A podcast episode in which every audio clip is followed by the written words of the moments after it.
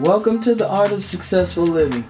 My name is Joanne Williams. This podcast is all about learning how to overcome personal difficulties, make better choices, and cultivate a closer relationship with Jesus Christ. Thank you for joining in today as we continue the Holy Spirit, His fruit, His guidance, His power, part two. In this new series, we will see how the Holy Spirit, the third member of the triune God, makes the power and the promises of God experiential in the life of every believer.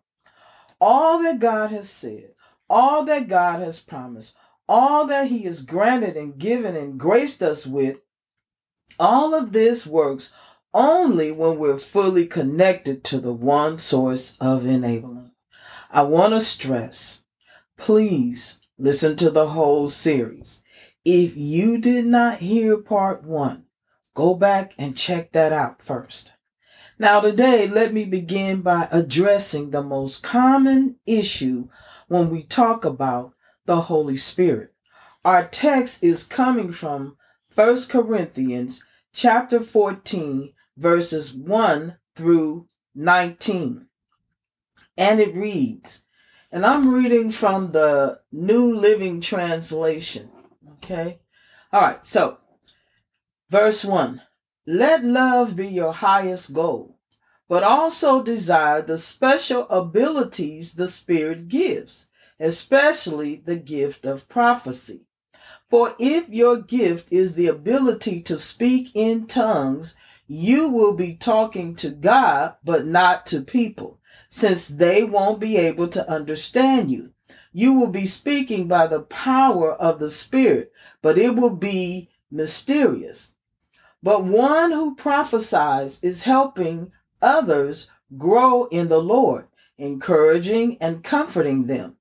A person who speaks in tongues is strengthened personally in the Lord, but one who speaks a word of prophecy strengthens the entire church. I wish, we at verse 5, I wish you had all the gift of, I wish you all had the gift of speaking in tongues. And let me say that again. Verse 5 I wish you all had the gift of speaking in tongues. But even more, I wish you were able to prophesy. For prophecy is a greater and more useful gift than speaking in tongues, unless someone interprets what you are saying so that the whole church can get some good out of it. Dear brothers and sisters, if I should come to you talking in an unknown language, how would that help you? But if I bring you some revelation or special knowledge or some prophecy or some teaching, that is what will help you. Even musical instruments like the flute or the harp, though they are lifeless, lifeless, are examples of the need for speaking in plain language. For no one will recognize the melody, melody unless the notes are played clearly. And if the bugler doesn't sound a clear call, how will the soldiers know they are being called to battle? And it's the same for you. If you talk to people in a language they don't understand, how will they know what you mean? You might as well be talking to an empty room. There are so many different languages in the world, and all are excellent for those who understand them. But to me, they mean nothing. I will not understand people who speak those languages, and they will not understand me. Since you are so eager to have spiritual gifts, ask God for those who will be of real help to the whole church.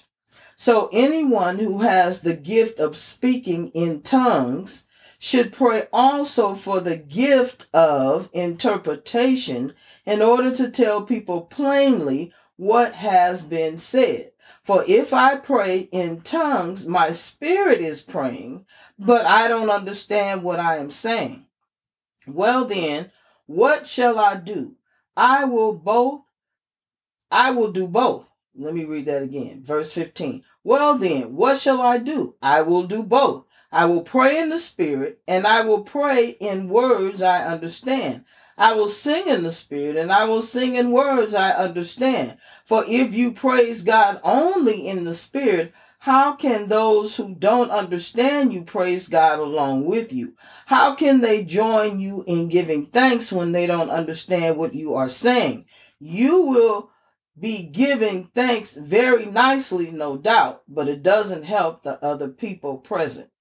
I thank God that I speak in tongues more than all of you, but in a church meeting, I would much rather speak five understandable words that will help others than 10,000 words in an unknown tongue. Praise the Lord. So that was First Corinthians chapter 14, verses 1 through 19. So we're talking about the gift of the Holy Spirit, uh, speaking in tongues. What is speaking in tongues? That's the the co- most common issue that comes up when we're talking about the holy spirit. What is speaking in tongues? Well there are two types of tongues. Today we're going to talk about the first one. The first one is speaking in tongues to someone in a language they can understand and it's not your primary language this is called the gift of tongues. In other words, you didn't even know this this language, but God, it was an unknown language to you, but God has given you the gift of tongues. This is what happened on the day of Pentecost. On the day of Pentecost, the people literally spoke in other languages. All nationalities there recognized their own language being spoken. The people were surprised to hear the apostles and other believers, those all those who had been up there in that other, upper room, come out and they they hear these believers speaking in languages other than their own. The other speaking in tongues is different, and we're going to cover that next time. So, the first thing we need to understand is context.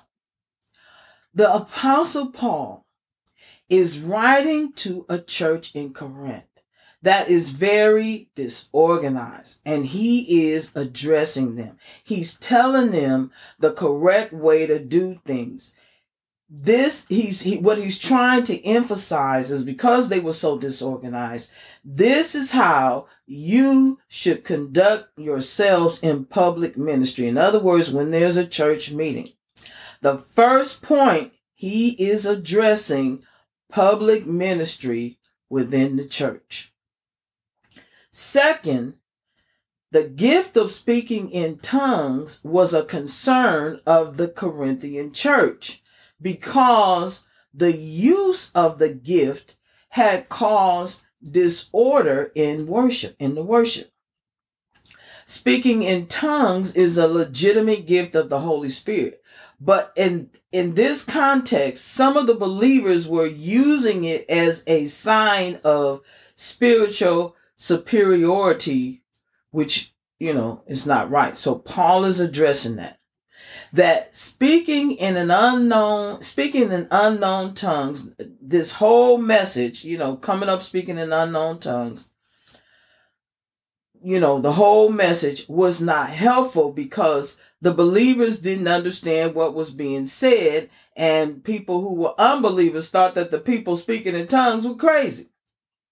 So, having said that, the pastor or whoever is speaking should not come up and try to teach or preach the message in tongues.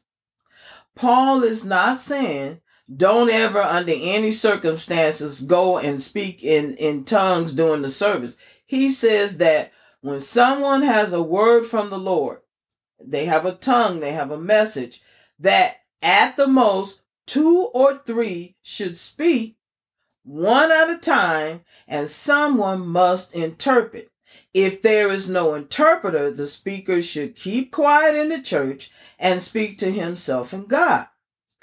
Paul makes clear several points about the gift of speaking in tongues. And again, this is the gift of speaking in tongues. Number one, it is a gift from God. Number two, it is a desirable gift, even though it isn't it is not a requirement of faith. And you can go and read First Corinthians chapter 12 verses 28 through 31. Okay, that's that's your homework. Go read First Corinthians chapter 12. Okay. Number 3. Preaching and teaching in a lang you you should preach and teach in a language people understand. And Paul is saying that is more important. And he's also saying that he himself speaks in tongues.